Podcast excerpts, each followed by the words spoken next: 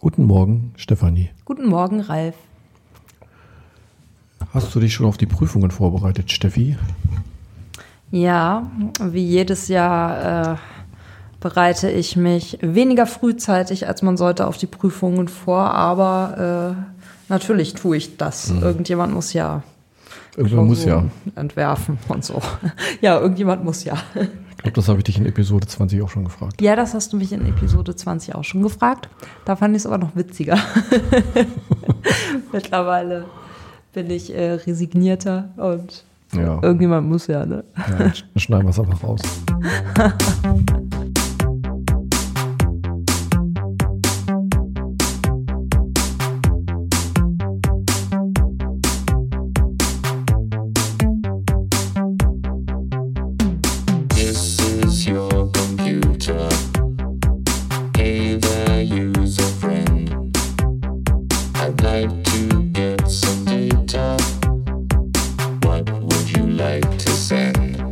Prüfungsphase steht an und wir wollten noch mal ein paar Hinweise geben, wie man sich da vielleicht darauf vorbereiten kann. Ja, ähm, das könnte ja immer mal wieder sinnvoll sein und wir hatten das ja schon mal gemacht mhm. in Episode 20, aber Episode 20 ist jetzt schon wieder so lange her, ja.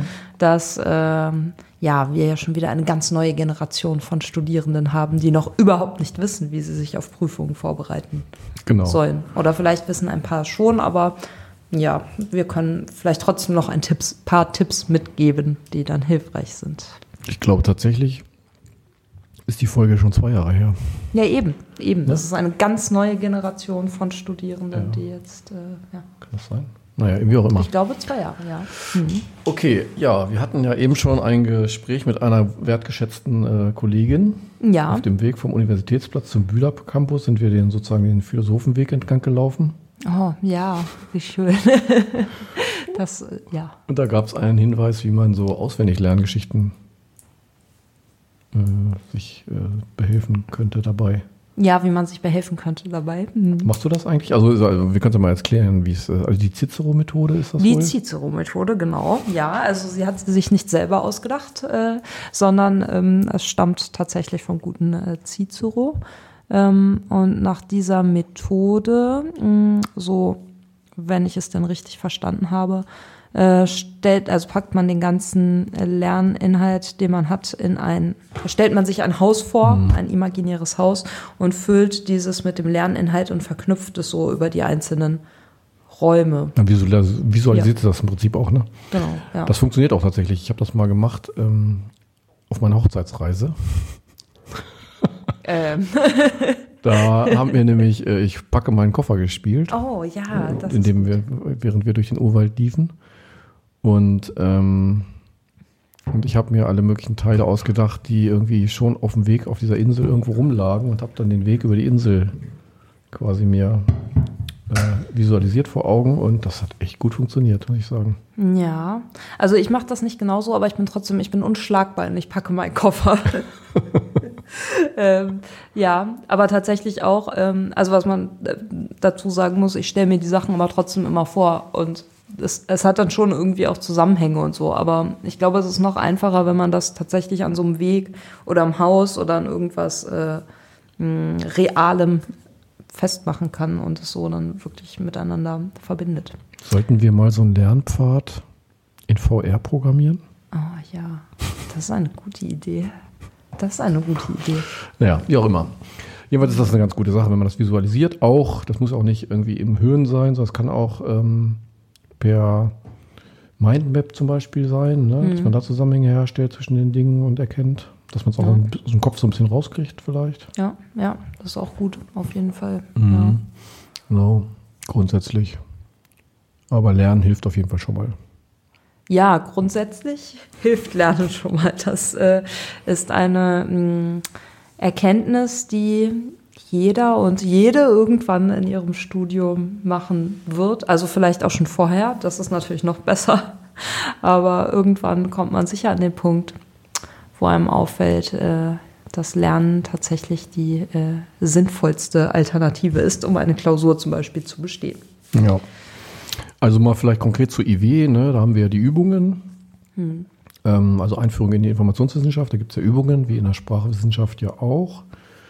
Und da ist es vermutlich wirklich gut, wenn man diese Aufgaben, die man dort hat, nochmal komplett durchrechnet, oder? Mhm. Und durcharbeitet. Ja. Und sich dann anschließend vielleicht darüber austauscht mit anderen, oder?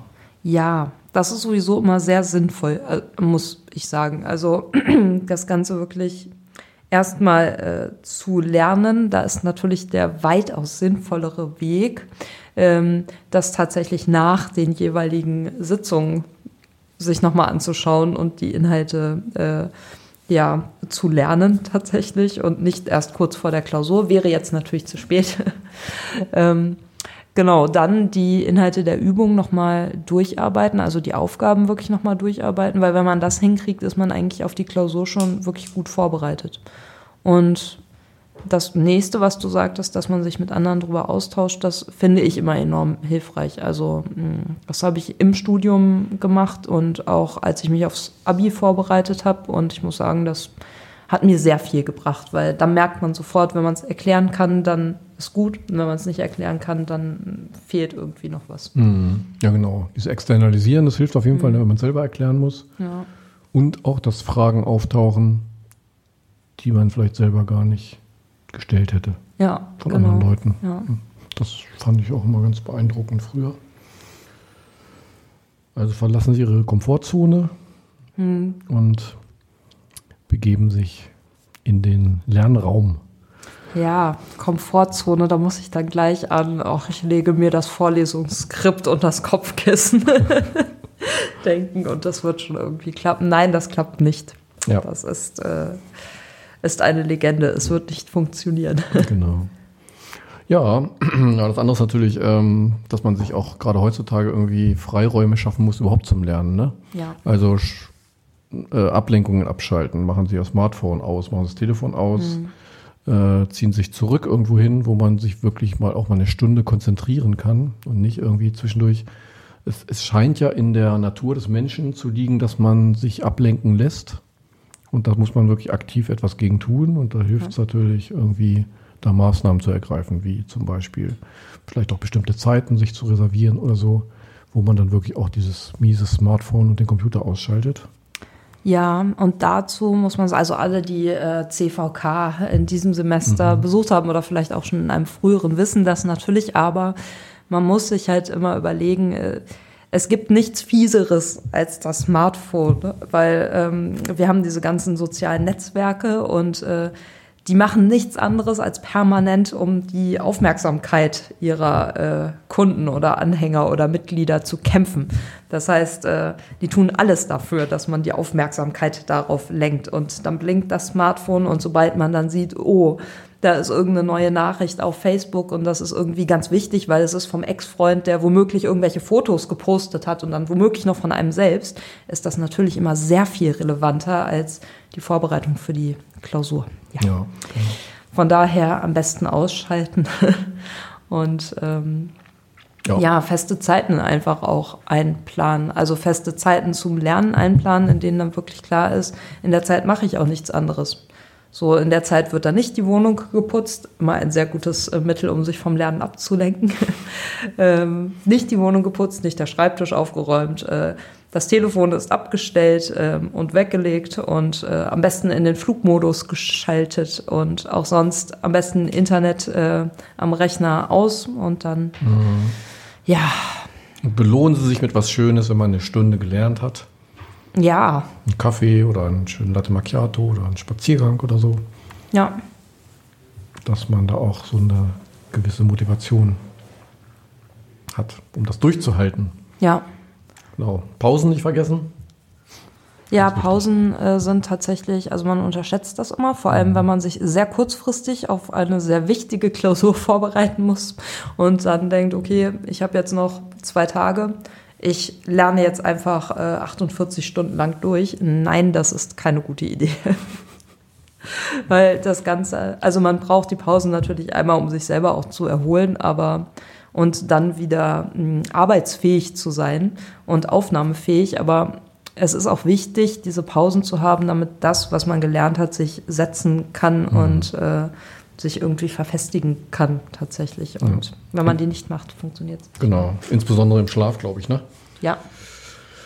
Genau. Ja, ja. schlafen sollte man nicht äh, unterschätzen. das stimmt. Genau. Ähm, was haben wir denn noch? Klausuren sind ja jetzt hauptsächlich, ne? Also, mhm. so, also schauen sich die Übungen an, machen sie nochmal durch, gucken sich die nicht nur an, sondern machen sie das auch. Also es ist immer ein Unterschied, ob man die Dinge versteht oder ob man sie auch tatsächlich selber dann nochmal konstruktiv erarbeiten ja. kann. Ja. Und ähm, in der Regel ist es so, dass man während der äh, Lernzeit, glaube ich, für diese Klausur, beispielsweise bei IW, dann auch anfängt, die Zusammenhänge zu erkennen, die man bis dato vielleicht noch nicht so erkannt hat. Ne?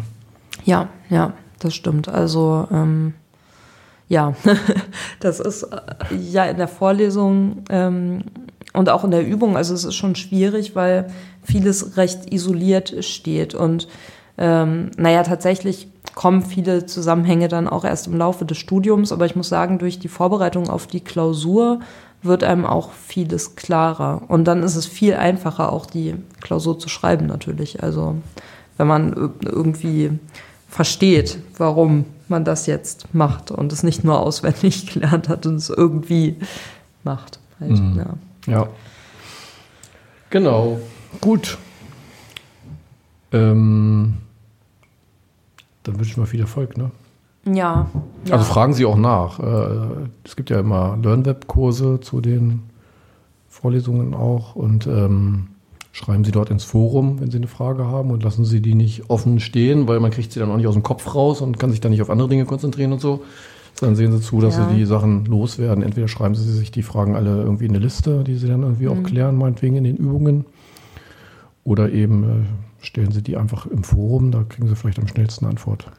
Ja, und es hat natürlich immer den Vorteil, dass alle anderen die Antwort auch kriegen und wer weiß, wem man damit ähm, vielleicht dann auch noch hilft. Und das ist natürlich gut.